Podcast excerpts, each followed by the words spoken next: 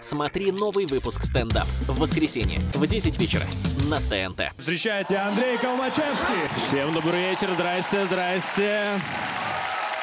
Смотрите, у каждого успешного стендап-комика есть свой комедийный прием, который он эксплуатирует. Э, Алексей Щербакова все знают? Да, он часто шутит о том, какая у него тупая жена, и я решил, я буду так же. Буду также шутить о том, какая у Алексея Щербакова тупая жена, потому что при всех недостатках моей девушки она не тупая абсолютно. Я так завидую Щербакову. Иногда смотрю на нее прям вслух, говорю, почему ты не тупая? Это же секрет комедийного успеха, понимаешь? Она такая, понимаю. Я такой, еще и понимаешь. А это, оказывается, важно для популярности в стендапе. Судите сами. Нурлана Сабурова вот все знают? Да, он тоже шутит о том, какая у него тупая жена. Дмитрия Ральникова все знают? Жена кандидат наук. Я уже тоже смотрю на свою, думаю, может, не моей судьбы человек. Мы с ней недавно на выходные ездили в Санкт-Петербург, очень много гуляли, и оказались в метро на станции «Черная речка». Я ей говорю, о, «Черная речка» — это где убили Пушкина. И она говорит, прям в метро? Такой, слава богу, может, что-то и получится. Мы с ней недавно ходили э, на концерт Легалайза. Я впервые осознал, как далеко ушел русский рэп от Легалайза. Он стал в какой-то момент петь свой трек «Будущая мама», и я думаю, а кому ты его тут поешь, мужик? Тебе 42 года, твои будущие мамы, они прям давно мамы. Ну, будь со своей аудиторией, уже как... не надо петь будущим мамам хвастайте телами, уже не знаю, там, будущие бабки, готовьте закатки. Парни, не бойтесь, не взорвутся банки. Ну, как-то... Но при этом Легалайз был одним из последних рэперов, кто, кто стал популярным не случайно благодаря интернету. Потому что в 2003 году никто не мог случайно послушать трек в интернете. Трек «Ночь» скачивался. Ты не мог включить трек, он 10 часов загружается, ты такой, не то. Если тебе сейчас понравилась какая-то песня, ты ее можешь, ну, зашазамить и все. А раньше, помните людей, которые на форумах создавали темы? Здравствуйте, подскажите, что за трек? Турурура Парарурарура. И на одном форуме был парень, который в каждой теме оставил такой вопрос. Он всех так достал, что я ему отправил огромный файл, который, наверное, ну не знаю, неделю скачивал. Открывает, а там я напеваю. Турурурурара. Надеюсь, это оно. Да, моя девушка меня пугает своим умом. Она слишком стратегически мыслит. Она меня, когда хочет за что-то проучить, она начинает резко избегать секса. Не в смысле она раздевается и такая, не достанешь. Нет. Она как-то по-умному дает понять, что ничего не будет. Но все равно, по-моему, это слишком женский прием, так манипулировать сексом. Девушки, поаплодируйте, кто так делает? Бог вам судья.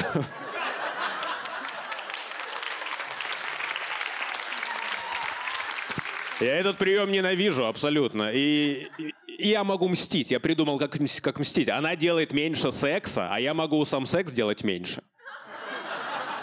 И что получается просто? Ну, я переживаю, что раз в месяц, а она что полминуты. В идеале хочу дойти до такого уровня, чтобы она говорила, Андрей, я сегодня не хочу. Я такой, я уже все. Не знаю, опыт, жизненный опыт, мне 30 лет. Э, есть кому-то в районе 30, поаплодируйте. Я заметил, что после 30 организм тебя выводит на новый уровень. Он превращает тебя из человека, которого трудно разозлить, в человека, которого трудно успокоить. Ну, вот тебя в детстве обидели, ты думаешь, вот я умру, и все пожалеют. После 30 ты такой, вы пожалеете, если я не сдохну. Я не знаю, как это работает. Да, или вот когда массаж простаты делают, знаете, нужна предыстория, да? Наверное, требуется. Смотрите, я расстался э, после семи лет отношений, и когда я расстался, я очень переживал. У меня началась апатия, мне не хотелось секса, и меня это напугало. Я пошел, сдал все анализы, и уролог говорит, ну все в порядке. Я такой, и? И он такой, и? Можно массаж простаты сделать. А после процедуры он сказал, ну, можно было и не делать.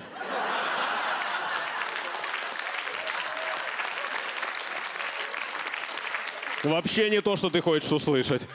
Ты хочешь услышать, другого варианта и не было, Андрей. Ну, ты бы погиб через минуту. Мы вытащили тебя с того света, можно сказать, пальцем зацепили и вернули на эту землю. Я, конечно, так легко об этом сейчас рассказываю, потому что сейчас все хорошо, но мне кажется, мужчины все равно слишком остро эту тему воспринимают. Я недавно сидел со знакомыми, мы общались, и зашел разговор вот про все это, и мой, знакомый стал стебаться. Он такой, ха-ха, массаж простаты. Говорю, «А мне делали. Он такой, да, мне вообще тоже делали. Я Обожаю таких людей, которые не признаются, пока не убедятся, что можно. При том, что это же ну просто полезная на самом деле медицинская процедура. Она полезная, и что еще важнее, она вообще не позорная. Ну нет такого, что после этой процедуры врач говорит, ну ты пидор, конечно. Я думал, ты блефуешь, ты че? Все, ребят, спасибо, хорошего вечера. Встречайте, Виктор Комаров.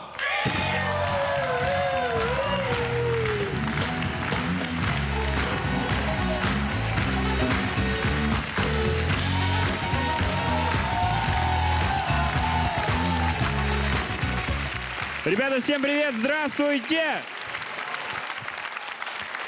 Ребят, что, в напряженное время живем, но мне кажется, мы все равно нагнетаем. Нужно чуть расслабиться, нужно перестать делать некоторые вещи, нужно перестать ходить писать на всякий случай. Напряженное время, но не настолько. Женой недавно собираемся, выходим из дома, она говорит, пойду пописаю. На всякий случай. На какой случай?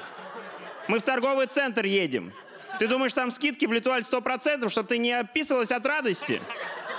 Мы чуть-чуть нагнетаем. Я знаю это, потому что спрос рождает предложение, потому что я недавно видел рекламу дезодоранта «Защита 96 часов». Ты где планируешь 4 дня не мыться? Если ты планируешь 4 дня не мыться, сходи пописай на всякий случай.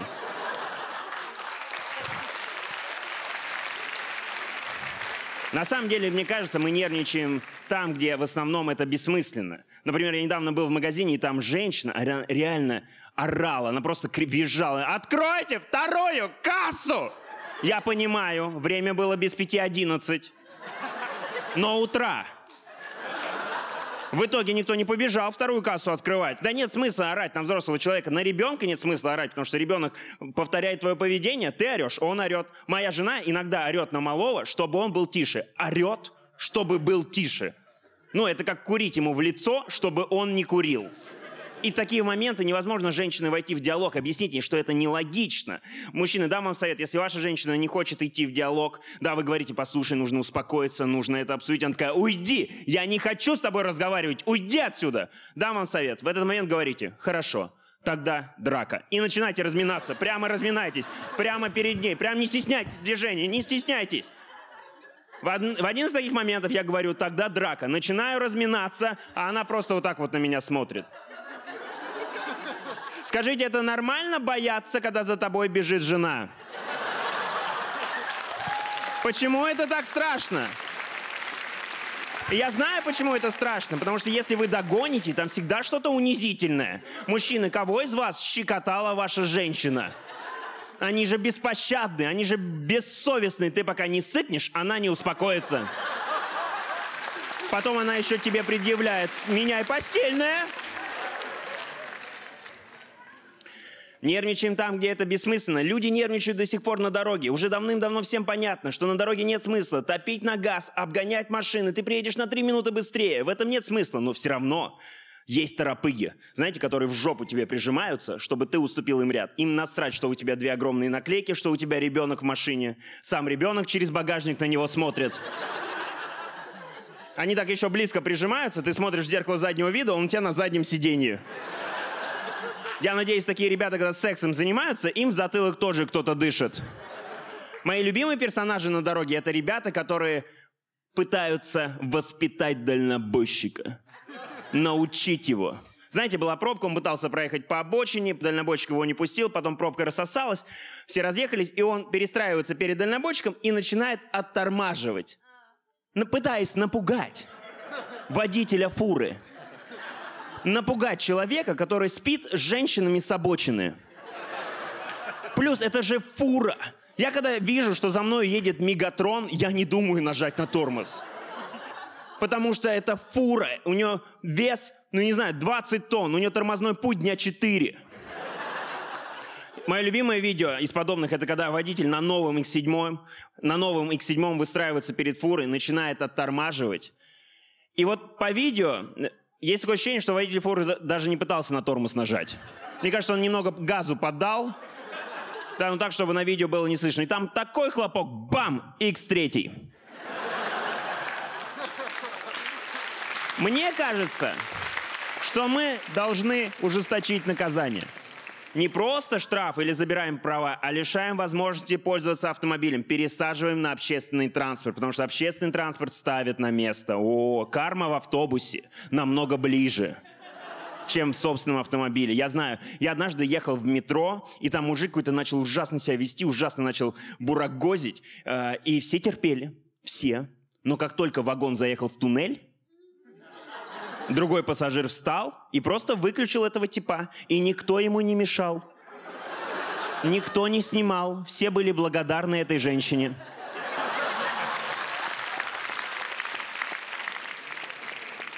Я был недавно в секс-шопе, купил жене эротическое белье. Мужчины, приготовьтесь. Если вы когда-нибудь решитесь купить своей женщине эротическое белье, там такая вульгарина.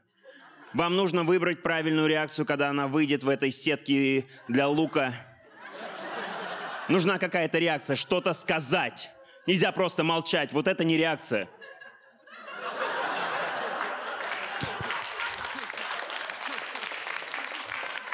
Нельзя заржать ни в коем случае. Если ты заржешь, ты с этой авоськой потом сам в магазин будешь ходить. Плюс ты ее сломаешь, ей тоже нелегко. Она его надела уже пять минут назад, стоит там, готовится, думает, сука, почему я? Твою мать, я же все делала, чтобы больше это не надевать. Жене купил эротическое белье, потому что на меня ничего не было. Я вам честно скажу, э, для мужчин там ничего нет. Там были вот эти шорты такие дермантиновые с подтяжками. Ты их надел и к дерматологу сразу записывайся. Да? Были прозрачные трусы. Я не думаю, что вы хотите видеть это в размазанном состоянии, девочки. Вам это не надо. Вот это, когда один волос просто вот сюда ушел. Просто представьте, как автобус сбивает член, и этого будет достаточно. Почему я пошел в секс-шоп? Потому что я сначала пошел в обычный, нормальный магазин, в торговом центре, там, где продается ваше белье. Девочки, а что у вас с ценами на белье? Я захожу, труселя 5 тысяч. Вы знали, что трусы могут стоить 5 тысяч рублей? И это не днюха у нее. Это не парадный, это чисто среда. 5 тысяч рублей. Девочки, вы же понимаете, не в трусах дело. Вы понимаете, что Дженнифер Лопес, она и в ХБшечке нормально выглядит. Ну, а Лолита, если появится даже в трусах за миллион, там как никогда будут уместны слова «не надо слов», «не надо паники». И это только пятерка. Хочешь какие-то особенные, кружевные? Пятнашка. Пятнашка. Вы видели, сколько на них ткани? Ты их взял, вот так на них дунул, они просто как одуванчик разлетелись. Пятнашка. Девочки, вы меня простите? Ну, блин, трусы за пятнашку. А что ты делаешь, если ты их порвешь в порыве страсти? Я вам честно могу сказать, если я в порыве страсти порвал трусы за пятнашку, стоп, зашиваем трусы. И потом уже возвращаемся. А если у тебя трусы за 15, лифчик, это еще двадцашка, это 35 тонн комплект, а? Я вам хочу сказать, меня не будет возбуждать, если моя жена зайдет в комплекте из 30, за 35 тысяч рублей, потому что это мои 35 тысяч рублей. Меня будет возбуждать, если она зайдет голая, у нее в руках будет 35 тысяч, и она скажет, Витя, я ничего не потратила. Спасибо большое, ребята, с вами было очень хорошо. Смотри новый выпуск стендап в воскресенье в 10 вечера на ТНТ.